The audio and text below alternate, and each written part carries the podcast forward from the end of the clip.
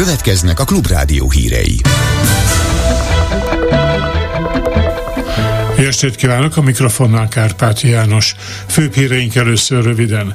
Félre söpörte a kormány az egykori rádiószékház épületének helyi védettségét. Csökken a koronavírus örökítő anyagának a koncentrációja a szennyvízben. Nem kíván álláspontot kialakítani a Michigani legfelsőbb bíróság abban a kérdésben, hogy indulhat-e Trump a jövő évi elnökválasztáson. Holnap is zömmel napos idő várható. És most jöjjenek a részletek. Az Orbán kormány tervei szerint kibővítenék a Pázmány Péter Katolikus Egyetemet, és ennek jegyében lebontanának a Magyar Rádió korábbi épületei közül többet. A 8. kerületi polgármester helyi védettség alá helyezte az egykori rádiószékházat. Ám a legújabb kormányrendelet értelmében ez nem számít. Pikó András a Klubrádiónak elmondta, a rendelet értelmében a változtatási tilalmat sem kell figyelembe vennie az eljáró hatóságnak. Ez a rendelet most azt mondja ki, hogy nem csak a helyi védelmet, hanem a változtatási tilalmat sem kell figyelembe vennie az eljáró hatóságoknak, tehát nyugodtan lehet építeni az önkormányzat területén bármit, anélkül, hogy az önkormányzat ehhez hozzászólna, sőt a közútkezelői engedélyeket sem a főváros adja majd ki, pontosabban a fővárosnak a vállalata, hanem a minisztériumnak az egyik részlege. Ez önmagában egy helyi ügyre való kormányzati reakció, de az egész önkormányzati és lakossági szérát érinti. Ezzel gyakorlatilag megszűnik a lakosoknak a beleszólási joga akkor, hogyha a kormány vagy annak valamelyik kiemelt partnere az önkormányzat területén építeni akar, és az önkormányzatnak, tehát a lakosok által megbízott és őket képviselő önkormányzatnak sem marad eszköze. Mi Józsefvárosban most azt tervezzük, hogy alkotmánybírósághoz és közigazgatási bírósághoz fordulunk az ügyben hozott döntések miatt, de most már szinte teljesen biztos, hogy a teljesen előkészítetlen és hatástanulmányokkal alá nem támasztott bontás el fog kezdődni Cavassá, Ismét csökken a koronavírus örökítő anyagának a koncentrációja a szennyvízben, közölte a Nemzeti Népegészségügyi és Gyógyszerészeti Központ. A mintavételi helyszínek felénél a tendencia stagnáló. Ugyanakkor csökkenés észlelhető Békés Csabán, Budapest délpesti szennyvíztisztító telepének ellátási területén, Debrecenben, Kaposváron, Kecskeméten, Miskolcon, Nyíregyházán, Pécset, Salgótarjánban és Székesfehérváron, míg emelkedés egyedül Szexárdon látható. A koronavírus örökítő anyagának koncentrációja három helyszínen a magas, a többi 19 mintavételi helyen az emelkedett tartományba esik. Nem kíván semmilyen álláspontot kialakítani a Michigani legfelsőbb bíróság abban a kérdésben, hogy indulhat-e Donald Trump a 2024-es elnökválasztáson. Csernyánszki Judit beszámolója.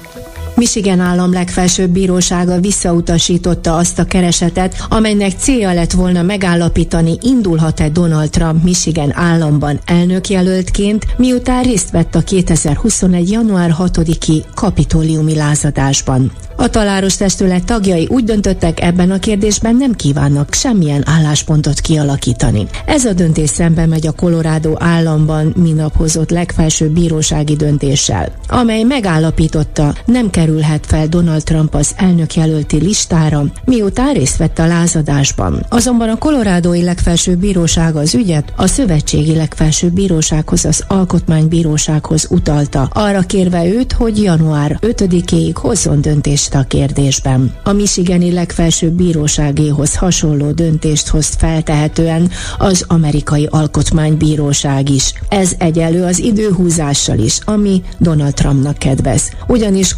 Colorado-ban is jelezték, amennyiben az alkotmánybíróság a megszabott határidőre nem hoz döntést, Donald Trump neve maradhat az elnök jelölti listán. Intenzívebbé váltak a libanoni síta Hezbollahhal Izrael által vívott harcok a libanoni határnál. Számos becsapódást észleltek a libanoni határ közelében fekvő Kirjet Smona városban. A lakosságot már kitelepítették, senki nem halt meg, de anyagi veszteségek keletkeztek. Kirjet Smona ellen több mint tíz lövedéket irányítottak, amelyek egy részét a vaskupola légvédelmi rendszer visszaverte, de egy földet érő rakéta lerombolt egy lakást, egy másik rakéta rakéta pedig egy óvodában okozott károkat. Reggel óta több hullámban több tucat rakétát indítottak el Libanonból Izrael felé, és a Hezbollah három támadó drónt robbantott fel a hármas libanoni-szíriai izraeli határtérségében, a vitatott hovatartozású Dov hegyen. Az izraeli légierő támadásokat hajtott végre a Hezbollah libanoni célpontjai ellen. Az izraeli miniszterelnök az amerikai sajtóban megjelent véleménycikkben írta meg Izrael előfeltételeit a gázai övezetben zajló katonai beavatkozás lezárásához. Benjamin Netanyahu a The Wall Street Journalben három pontban foglalta össze, mire van szükség a békéhez.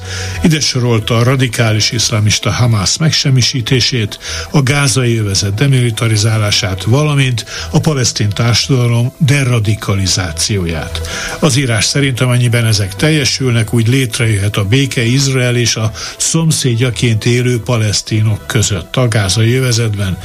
Az izraeli kormányfő azt írta, hogy az iskoláknak az élet értékének tiszteletét kell tanítaniuk, és nem a halálét. A muszlim papoknak, az imámoknak fel kell hagyniuk azzal, hogy a zsidók elleni gyilkosságra buzdítsanak, valamint a palesztin társadalomnak át kell alakulnia, hogy a terrorizmus támogatása helyett a terrorizmus elleni küzdelmet vállal válassza. Izrael megsemmisítő háborút folytat a gázai övezetben, állította Mahmoud Abbas, a palesztin hatóság elnöke. A Hamász irányítása alatt álló palesztin egészségügyi minisztérium közlése szerint a háború október 7-i kitörése óta legkevesebb 21.110 ember halt meg a gázai övezetben, a sebesültek száma pedig átlépte az 55 ezret. Népünk még az 1948-as Nakba idején sem látott ehhez fogható háborút, fogalmazott Abbas, utalva a palesztin nép gyásznapjára, amikor több mint 700 ezer palesztinnak kellett elhagynia otthonát a frissen megalakuló Izrael állam területéről 1948-ban. A Hamász iszlámista terrorszervezet 2007-ben vette át az uralmat a gázai övezetben. Abbas pucsnak nevezte a politikai manővert. A Dunai árhullám levonulása zavartalan, de az alsóbb szakaszon is magasabb tetőzés és lassú apadás várható, közölte az Országos Vízügyi Főigazgatóság. A Dunai árhullám levonulásának pontos előrejelzését jelentősen megnehezítette a vág vízgyűjtőjén lehullott intenzív csapadék, valamint a bősi erőmű üzemrendje és az ott keletkező uszadék torlódás. Ez utóbbi kezelése, eltávolítása szükségesítette az ár árhullám egy részének visszatartását és átkormányzását a közös főmederbe. Ennek következtében Nagybajcson kettős tetőzés alakult ki, ami az alsó szakaszokon az árhullámok tetőzését módosítja és elnyújtja. A ma délelőtt 10 órai budapesti vízállás 682 cm volt, a tetőzés 700 cm körül várható holnap. A számítások szerint a rakpart szintje alá december 30 10-án szombaton kerülhet a vízállás. A tűzi játékokat csak hivatalos, a hatóság által ellenőrzött elárusító helyen szabad vásárolni, és csak szabad téren használjuk fel azokat. Hívta fel a figyelmet az Országos Katasztrófa Védelmi Főigazgatóság szóvivője. Mukis Dániel óvaintett attól is, hogy bárki szétszedjen egy tűzi játékot, vagy már nedvességet kapott eszközt megpróbáljon működtetni. A szilveszteri tűzijátékokat december 28 és 31-e között lehet megvásárolni, erre kijelölt legális árusítóhelyeken. Ezek jellemzően plázák, nagyobb üzletek parkolóiban felállított konténerek. Ezeket a katasztrófavédelem is ellenőrzi. Itt szakképzett árusoktól legális tűzijátékot lehet vásárolni. Otthon a tűzijátékokat nem szabad semmilyen hőforrás közelébe tenni. Hogyha valamelyik tűzijáték vizes, párás lett, nedvességet kapott, akkor azt tönkre is ment. Azután sem szabad felhasználni, hogyha megszárad. A tűzjátékoknak az a normál működésű elve, hogy elégnek, és ezzel megsemmisülnek. Ne nyúljunk hozzá a tűzjátékhoz, ne alakítsuk át őket. Minden tűzjátéknak van egy használati utasítása. Pontosan tartalmazza, hogy hova kell letenni, mit kell meggyújtani, milyen irányba fog működni, és mekkora védőtávolságot kell tartani. Ezt mindig olvassuk el, és tartsuk be. Holnap a legtöbb napsütés a délnyugati déli részeken várható, másút lehetnek borult tájak is. A legalacsonyabb éjszakai hőmérséklet mínusz 2 és plusz 5 fok között valószínű. A legmagasabb nappali hőmérséklet holnap erősen eltér majd a naposabb és a borongós tájak között. A skála 3-tól 13 fokig terjed. Budapesten az alsó szélsőérték várható. Hírekkel legközelebb 19 órakor jelentkezünk itt a Klubrádióban.